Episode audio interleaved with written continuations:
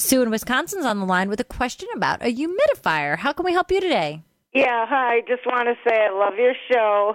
Thank you, Sue. And um, I had a humidifier, a little kind of unorthodox one, for 10 or 15 years, but now that's gone. And is there any um, humidifier that the uh, homeowner can put on the furnace? Well, not really. I mean, they're not they're not designed for homeowners to install. If you're super handy, I don't see why you couldn't do it. But usually, it involves cutting into the ductwork, getting it set right. There's plumbing involved, and there's electric involved.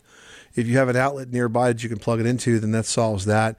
The plumbing's not terrible, but you have to have a small water line that goes into it. If you've got an old water line that you can tap into it, that may not be too bad. Yeah, I do. I have both of those. Um, and the other thing is though that the humidifier technology has changed a lot today, and so the old ones that maybe had like that sort of uh, squirrel cage looking like uh, drum that would circle around through a puddle of water, you know, those are really ineffective, and they and they grow mold in there. The new ones, newer ones that have like a trickle down coil and they can work on humidistats that sense outside temperature. They're actually computer driven.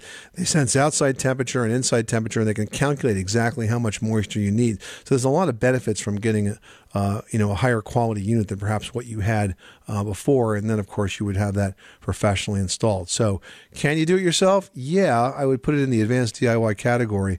But if you buy a better quality one, I think you're going to get more use and comfort out of it. I see. Do you have any recommendations? I would take a look at Aprilaire for one. Uh huh.